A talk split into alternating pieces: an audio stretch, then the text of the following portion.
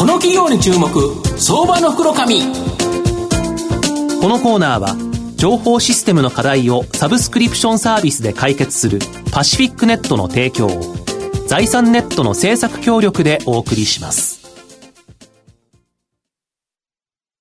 ここからは相場の福の神、財産ネット企業調査部長、藤本信之さんと一緒にお送りしてまいります。藤本さん、こんにちは。毎度、相場の福の神こと藤本でございます。まあ、昨日甲子園終わっちゃいましたね。はい。なんか星稜の奥川君、ちょっとかわいそうだったなと。まあ、だ、だけど、怪我せずによかったとは思いますけどね。そうでしたね。ただ、星稜っていうと、あの、ジャイアンツ、ニューヨークヤンキースにいた松井選手。松井秀喜選手。ゴジラ松井秀喜僕、あるパーティーでお会いした時にですね、ええ、サインバットもらっちゃったの。でかかったですね、やはり。松井秀喜はでかいなと思いましたけど、まあそれぐらいですね、ゴジラのようにですね、火を吹いてですね、火柱高になってほしいなという銘柄をですね、今日はご紹介させていただきたいと思うんですが、はい、まあ今日、えー、ご紹介させていただきますのが、証券コード7745、東証一部上場 A&D 代表取締役社長の森島康信さんにお越しいただいています。森島社長、よろしくお願いします。はい、森島です。よろしくお願いいたします。お願いします。A&D は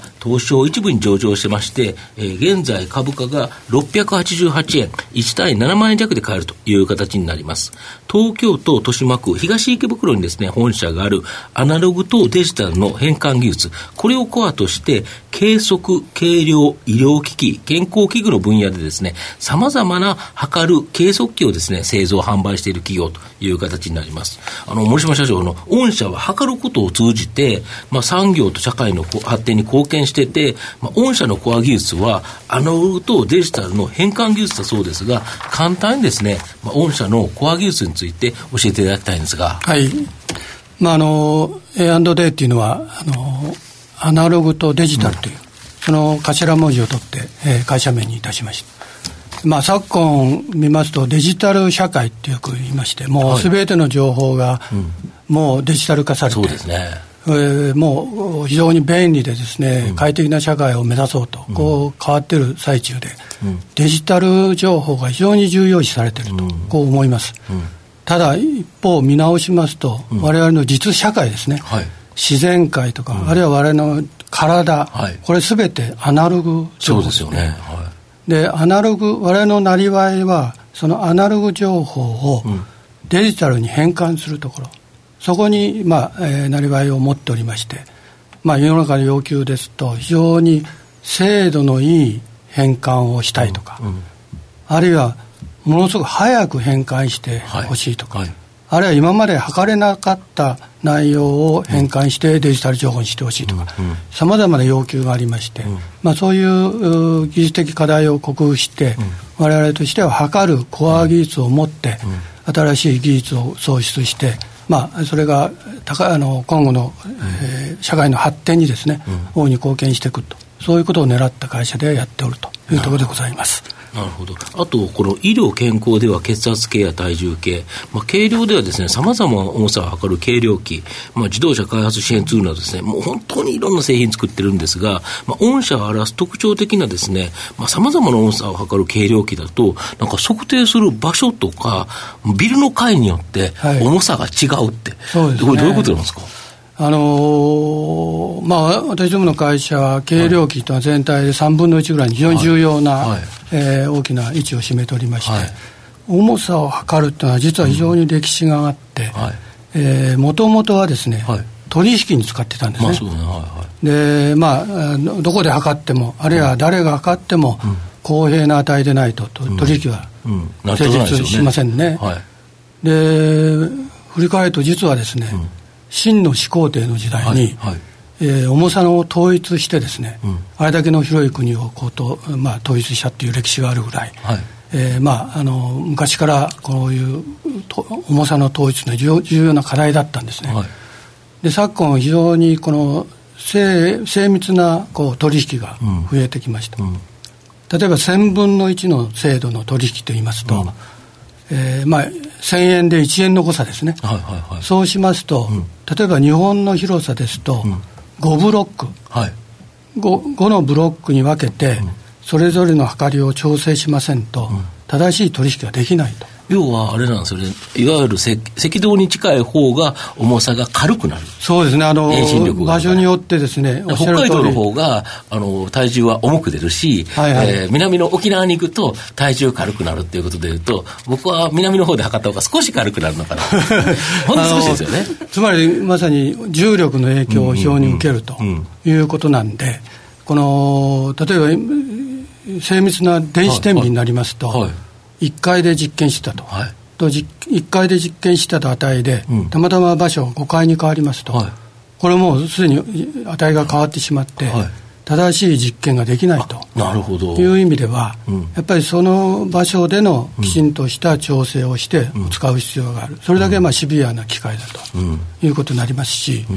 まあ、弊社はあの1マイクログラム、これは国内で私どもしか作ってない。1の何分の1ですか、これ。100万分の1になりますかね。100万分の1グラム。1, 1、えー、マイクログラムという重さを測れる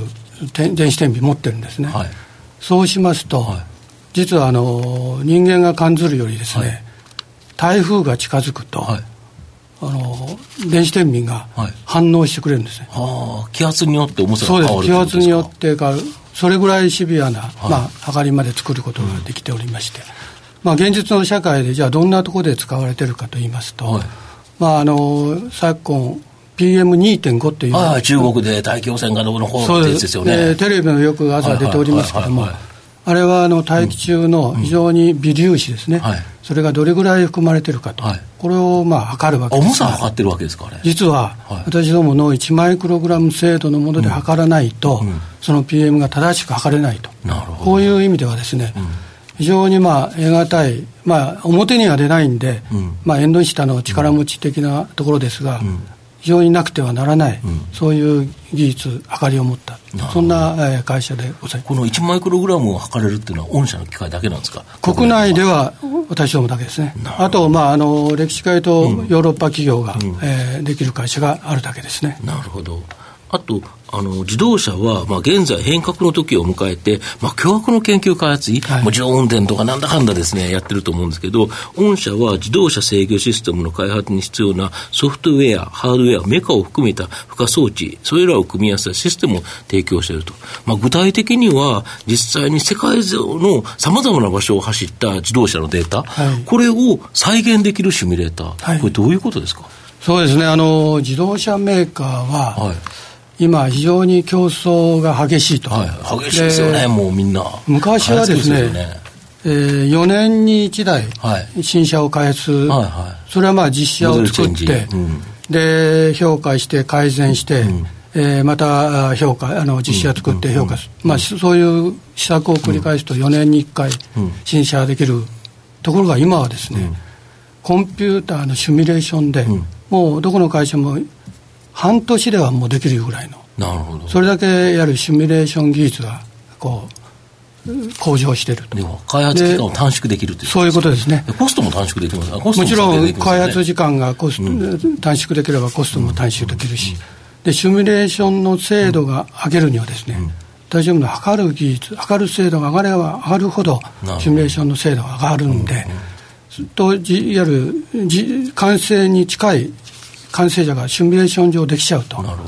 いうことで、まあ、自動車各社がですね、うん、えー、こぞって、まあ、シミュレーションを始めてると、うん、そういう中で、まあ、弊社は、まあ、今回こう世界、まあ、国内各国の、まあ、実実走行ですね、はい、実際にその場所で走った、はい、もう氷の上とかいろんなところで走ってそうです、もう坂道から山の上からですね、はいはい、高速道路からストップしてこう加速するとか、はいはい、そういう実写データを取ってきてです、ね、振動とかいろんなデータを。そうです。それを、えー、実験室の、うん、いわゆる工場内の実験室で再現できるシミュレーター揺らしたりなんだかんだと。そうです、うん、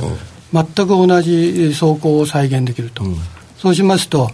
お実験室の中で、えー、例えば燃費がどうだったとか、はい、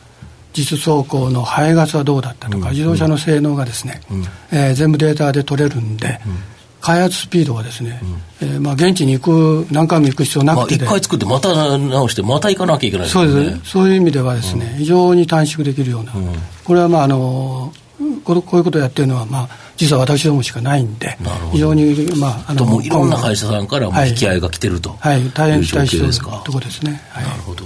御社の今後の成長を引っ張るもの、改めて教えていただきたいんですか。そうですね、あのまあ、今の延長でいきますと、うん、シミュレーションっていうのは、うん。まあ、今は自動車業界が非常に、まあ、まずは最先端行ってますよね。最先端で開発をして、うん。うん。でこれは、まあ、あのものを作ってる会社は、す、べ、て、うん、えー、シミュレーションの方向に行くと。あ今まで実機を使ってどうのこうのっていうのは、えー、車以外でもやってますよね、当然ね。えー、もう本当に、うん、え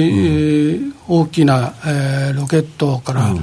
えー、小さいものは家電からプリンターからですね、ね。みんなシミュレーションをして、うん。えー、実機を作らないで、うん、えー、完成車まで作り上げちゃうと、うんうん、そうしますと、やっぱり開発スピード上がるし、うん、えー、一番やっぱり開発コストっていうのは、やっぱり開発の人件費ですから、うんうん。うん、それが削減できるのは、結果的に競争力が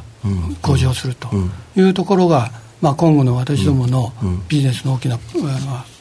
この成長の。いろんな車に限らず、いろんなシミュレーターを作って、はい、いろんな業界向けに、そうすると A&D、めちゃめちゃ伸びそうじゃないですか、まあ、そういうこの他社にない測るコア技術でですね、うん、まあ、そういう分野にですね、今後、まあ、牽引させていきたいと、思っておりますけど。も。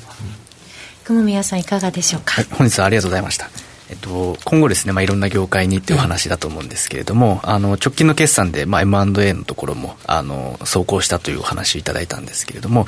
まあ、今後もそういった M&A のところも一つの成長戦略として、そうですね、あの M&A というのはやっぱりこう新しい技術を導入するとか、はいあるいはもう我々グローバル化をしておりますから、まあ、売上の半分以上海外、うん、と海外のエリアを獲得するにはやっぱり M&A というのは一つの手法だと思っておりまして、うん、まあ、今後でもそこは、まあ、あのタイミングを見てですね、えー、チャンスを見て、まあ、実行していきたいとこう思っております。ありがとうございます。まあ、最後まとめさせていただきますと、A&D はアナログとデジタルの変換技術、これをですね、コア技術として、さまざ、まな測る機械を製造、販売しているという形になります。今後僕、大きな期待成長が期待できると思うのが、この自動車関連の技術ではないかなと思います。まあ、自動車の開発競争が本当に激化している中ですね、A&D の製品、サービスを活用すれば、コスト、時間ともですね、この削減できると。まあ、今後爆発的な成長が期待でき、まあ、この分野でのですね、グローバルニッチトップ企業になる可能性が高いというふうに思っております。まあ、株価資本面見るとですね、なのにですね、予想 PR が6倍台、実績 PBR も0.8倍台、非常に割安でですね、予想配当も20円、予想配当利回りも3%弱とですね、非常に魅力的な水準という形になっています。相場の福の神の、まあ、この企業に注目銘柄だと思います。今日は証券コード7745東証一部上場 A&Day 代表取締役社長の森島康信さんにお越しいただきました。森島さんどうもありがとうございました。こちらこそどうもありがとうございました。藤本さん今日もありがとうございました。どうもありがとうございました。IT の活用と働き方改革導入は企業の生命線。東証2部証券コード3021パシフィックネットは IT 機器の調達、運用保守、クラウド活用まで情報システム部門をサブスクリプション型サービスでサポートし企業の IT 戦略を応援する信頼のパートナーです。取引実績1万社を超える IT サービス企業東証2部証券コード3021パシフィックネットにご注目ください。この企業に注目相場の福の神このコーナーは情報システムの課題をサブスクリプションサービスで解決するパシフィックネットの提供を財産ネットの政策協力でお送りしました。